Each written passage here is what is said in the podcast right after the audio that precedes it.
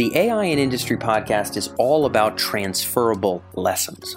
We like our listeners to be able to walk away from an episode, whether they're listening to it in their morning jog or their morning commute, and sort of go about their business day being able to make better decisions, finding ways to gain leverage over the competition and lead their companies in a more intelligent fashion. And sometimes that involves talking to other business leaders, talking to vendor companies, talking to researchers, or talking to investors who get to see a lot of companies succeed and fail when it comes to applying AI into the enterprise. Today, we speak with Andrew Burns, who's an investment director with Comet Labs in San Francisco. I had uh, interviewed another investor at Comet Labs nearly two years ago, sort of stayed in touch with them, was lucky enough to visit their HQ back when I lived in San Francisco, and I decided to speak with Andrew about competitive edge with artificial intelligence. When companies adopt AI, not just in a way that makes it a project, not just in a way that makes it an initiative, but in a way that makes it a competitive advantage, what does that look like? What does it look like to adopt AI in a way that's explicitly sort of directed to beat out the competition, to win market share, to win within a market?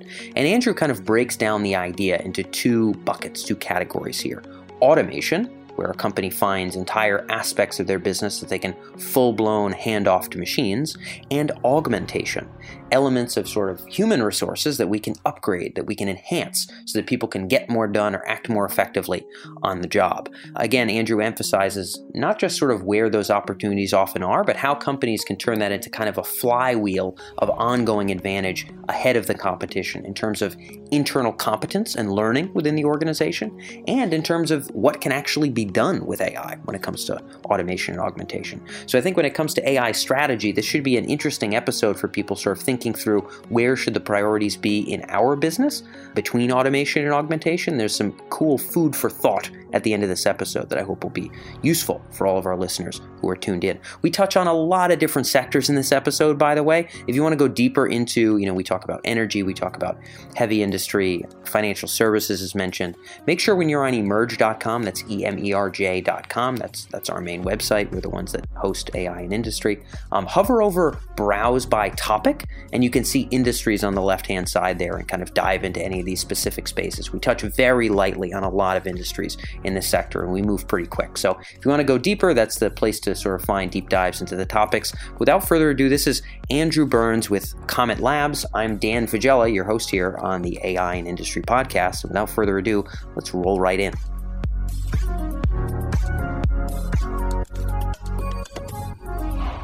So, Andrew, we'll kick things off in this sort of theme of competitive advantage with artificial intelligence on the topic of automation. Before we get into augmentation, we'll talk about automation. When you think about where the automation of processes can really sort of expand the moat from a business and its competitors, what are those high leverage points and, and where do you see that being a genuinely exciting, not just an incremental change, but a really exciting change for companies? I see automation of industrial processes being something that's being adopted with an increasing rate. We work with a lot of corporations in the US, but also a lot in, in Asia. So the rate of adoption of deploying automation technologies, really like in heavy industry, manufacturing, that's increasing at a good clip. The word of caution that, that I throw to everybody is what you're automating needs to be very, very specific. There's a lot of misconceptions of what AI and machine learning can and can't do. Um, in a lot of instances, these tools are really brittle and they're very good at one very narrow specific thing. You know, like for anomaly detection in an industrial setting, like a, a vibration or a like a, a flick of a light. So, so being very specific about what the purpose is of the deployed technology in a given industry vertical is very important for being able to understand and create value from that automation in uh, in a specific industry. Yeah, it completely makes sense. I mean, you can't just say, "Hey, can we apply automation here?" Like, no, you, you don't really just talk about it at a concept. You know, you you find a discrete yeah, individual no. process to nail, right? Very much no, and we and we have that conversation a lot of who saying like, yeah, we we love AI, we want to do it. No, then, yeah, then, no, yeah, yeah. So, our, so our, our, audience has had that beaten out of them long, long ago. Okay, so. good. We still talk to to people who haven't had that beaten out of them. Yeah. Okay. So you know, picking succinct, discrete processes. You had mentioned before we started recording here that there are times where, and maybe we can stick with heavy industry because I know you folks invest in that space where adopting this technology early might provide a bit of an advantage. I imagine there might be companies who start small, start with individual discrete processes, and, and are able to build kind of a whole cadre of different automated systems within their business to reduce costs while maybe other businesses kind of aren't yet there and maybe they're able to then use that extra bottom line to invest in better technology and kind of uh, spin a bit of a flywheel of advantage over their competitors. Where do you see automation really making the difference between kind of winners and losers in, you know, maybe we'll stick with heavy industry for now or whatever you like. But, you know, when do you see it as something that, that really can, you know, separate someone out as, as someone who wins in a sector versus kind of like, oh, well, just one other project we got going on amongst many? Let me, let me pick energy. Um, sure. Yeah. Let's as, do that. As, as one, that. as one market that like I'm digging into now the future of energy is in, in, really around like electricity grids. It is in like full automation, but moving towards that big goal at the end of complete automation of a grid operation, that's not possible today. The winners in the space are the ones who are adopting the tools today to help them automate bit by bit. And it's being able to solve problems across the spectrum of engineering challenges from actually capturing data to ingesting the data to analyzing the data and then to providing action based on patterns in the data for whatever action that you want to that you want to perform.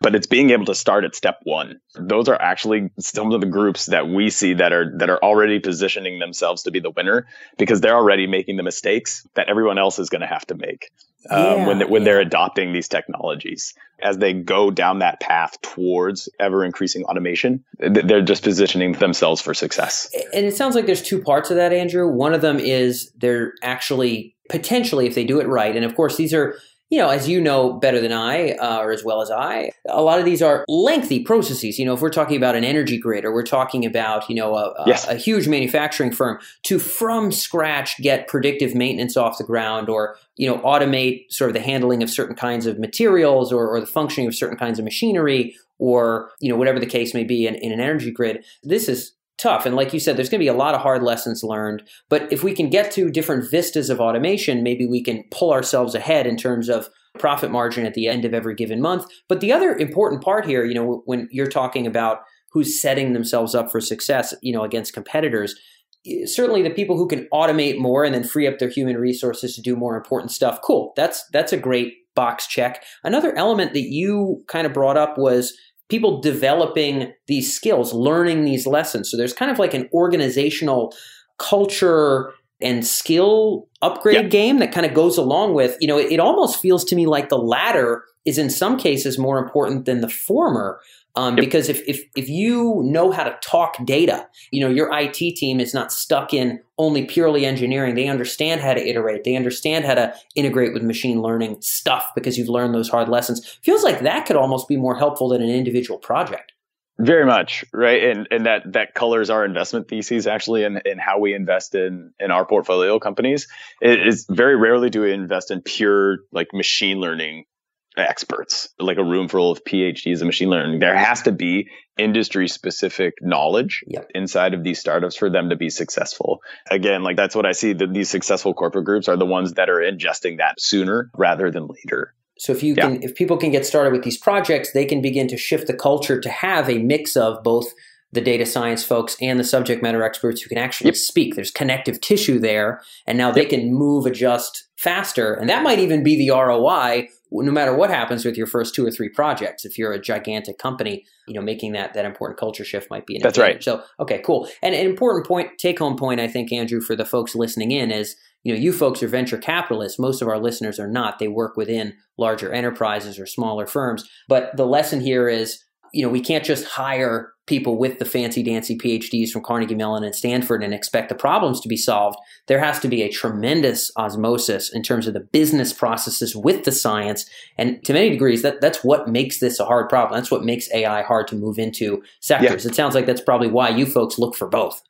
Yeah. So I went to Stanford, and so Stanford kids are very good at solving very good problems, very big problems. Yeah. So I, I don't know. A lot of it with like when with industry applied artificial intelligence, so much of it comes down to not just what the, the core capability. So if you hire a data scientist from Stanford, right, they, they're, they're going to be a breathtakingly amazing data scientist, but they may not have the insights on product um, and how it integrates inside of your industrial processes yep. to make for something that can be deployed and start generating value today. That's where the value is of collaborating with startups and working outside of an industry is they may have created that best fit, well designed product that can integrate into into business practices. Yeah, leveraging the value of, of machine learning and AI. Yeah, your your fellow straight out of you know focusing on data science for you know a master's or whatnot at Stanford is going to get that game pretty well, but may take a little while or may need another team member who's an expert in let's say anti money laundering or in manufacturing right. to be able to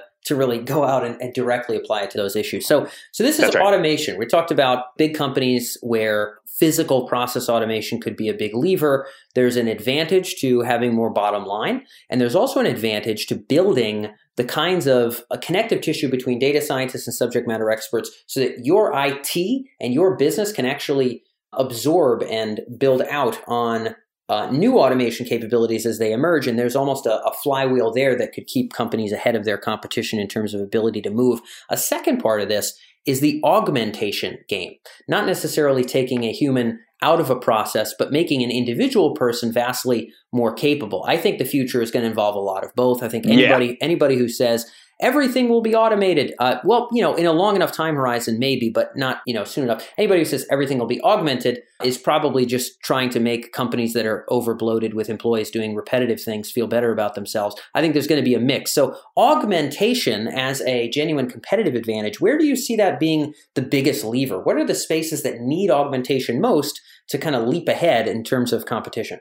Most industries. I think augmenting the, the performance and the efficiency of individual workers and, and also the adaptability of individual employees to, to perform different tasks. I see those as being extremely important innovations and, and value add to industry and society for tools like machine learning and AI in venture capital, there's more and more funds like with investment theses really around like making individuals turn into superheroes. Huh. Um, I, am actually I'm very familiar with VC firms focused on AI, but not so familiar with them that have theses on this turn person into superhero. What do you yeah, mean by that? Those are coming up, and some people are investing in human machine interface. But then a lot of them are also investing in robotic process automation, which is now like a very hot topic in the Valley, even though it's a relatively old topic in deploying. But there, the concepts are similar. It's offloading a lot of those super repetitive tasks so an individual employee can be more effective. And we see that with the fastest traction is happening in like sales, sales and customer relations work experiences. Huh. Um, okay. Yeah. Why do you think that is? I mean, I'd love a a couple just a fistful of examples if you have them, and then b maybe a thought as to why that is the space where you're seeing this augmentation happen.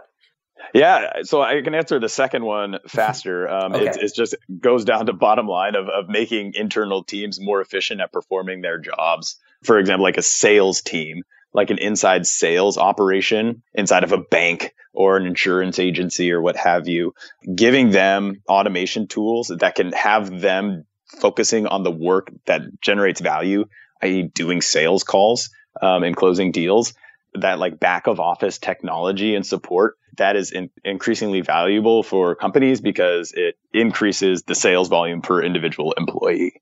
Anything that adds to top line, I guess, makes sense, right? So yeah, it, right, it, and, and so those are going to be those are going to be lowest hanging fruit, and it's just a very obvious value add for adopting those technologies. The winners in the space on the startup side are really the companies. I go back to it, the ones focusing on product and how it integrates with existing customer, uh, with like existing employee workflows. Yeah, um, those are the the most exciting companies in that augmentation space. You know, to touch on something you mentioned before, that's such a different thing than just having a PhD from Carnegie Mellon. Yeah. Um, you know, it's like, well, how does a sales manager manage a sales team when you're selling you know SaaS products to the enterprise. Like, well, if you don't know that, then having some neat algorithms is, is sort of like not going to cut the mustard. So, like that's you right. said, you have to have a Lego piece that's going to fit into you know the existing enterprise. Uh, you know, even if you would like to revolutionize it, maybe it should be revolutionized. It's just unlikely you're going to get traction doing that. So, finding a place to fit in makes sense. And you're saying that places where you're seeing a lot of traction here would be kind of customer service and in sales. Uh, feeding yep. the top line totally makes sense. The other reason, maybe tell me if I'm I'm right or wrong here, but one reason I'm imagining a lot of customer service and sales teams sort of seeing this kind of augmentation is because there's just a lot of that in any given company. Almost every company sells and almost every company has to deal with customer service while the operations are so different. So a pharma company is going to have different you know, white collar work than an insurance firm, than a manufacturing company, than an e-commerce store. And so it seems like if you just take all the use cases of this augmentation uh, and you put them all on a table, it doesn't surprise me that the lump of customer service and sales are highest because there's just the most of those across sectors. Is it possible that that's just kind of the signal that comes out, or do you genuinely think there's just more freaking opportunity there? Like, is it, is it an, an anomaly just from the fact that a lot of industries have those functions, or is it that those functions really are low hanging fruit, like you said? Yeah, I do think they're low hanging fruit. I think the value is it's across industries, which is always something like you really want in our universe. You want to find those companies that can either dominate a specific market or be a part of many markets. Yep. On the engineering side, it's actually they're, they're actually easier problems to solve technically. Huh. Okay. Um, How do you um, mean? Yeah. So the example I have in mind is is one of our portfolio companies. Is called Sales Hero. And part of what they do is they just automate highly repetitive tasks that are very specific to sales teams. It's like transcribing information from a conversation, finding instantly searchable information out of PDFs to like get back into conversations to give the sales teams cues on when to contact people, things like that on the scale of difficulty for problems that machine learning is being deployed to solve in AI, that is relatively low. Whereas if you flip to the other side, and I think like like a pharmaceutical company trying to do like trying to trying to deploy machine learning for drug discovery, harder that's problem. a much di- more yeah. difficult problem yeah right and, it, and it, it's going to go back into like like so there the solution is going to be very brittle very limited to pharmacy. It doesn't mean that it's not extremely valuable uh, because pharmacy in itself is a very big market, and there's hundreds of companies going out and doing specifically that, right? Like machine learning for drug discovery. But but I'd argue that the engineering challenge and the, the data science challenge is significantly more difficult there than in solving these like relatively simpler problems where data can be of value and deploying a product in the near term that could that can actually generate real world returns for the companies adopting them.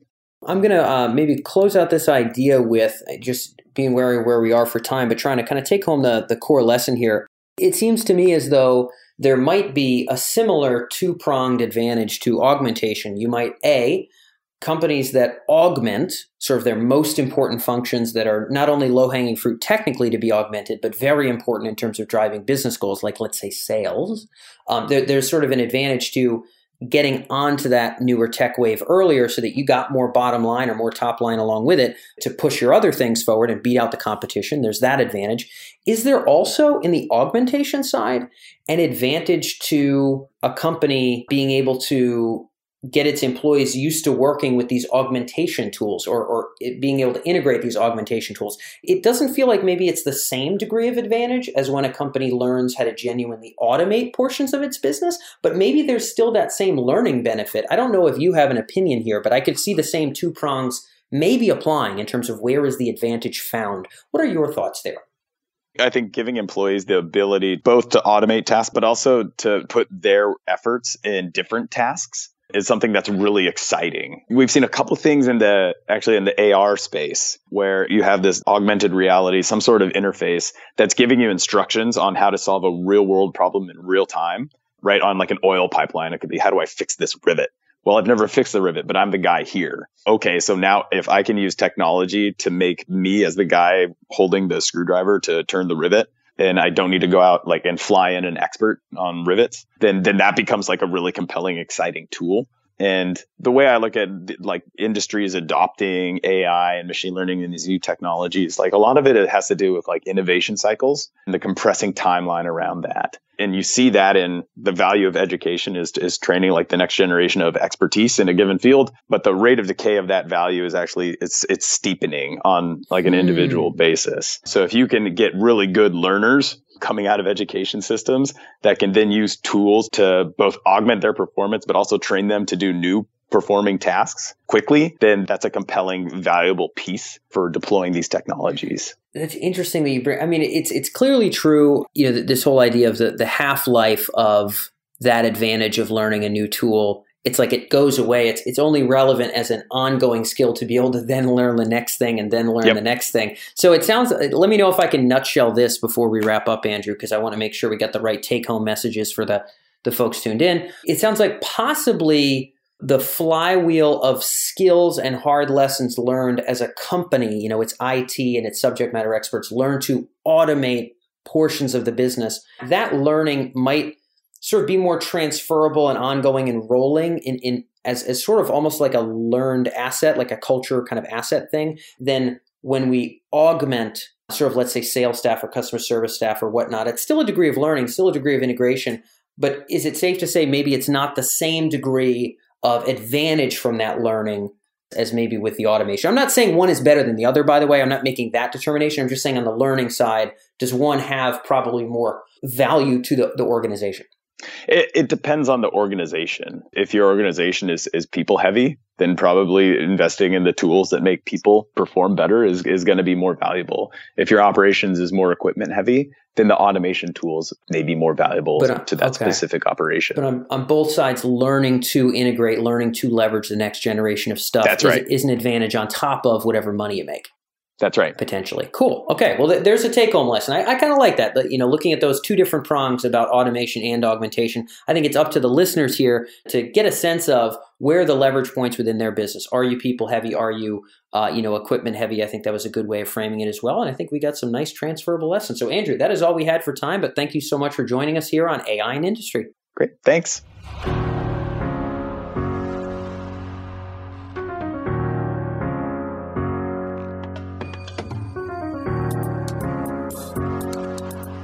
Thanks for listening to this week's episode of AI in Industry. This is your host, Dan Faggella. I hope that we catch you next week.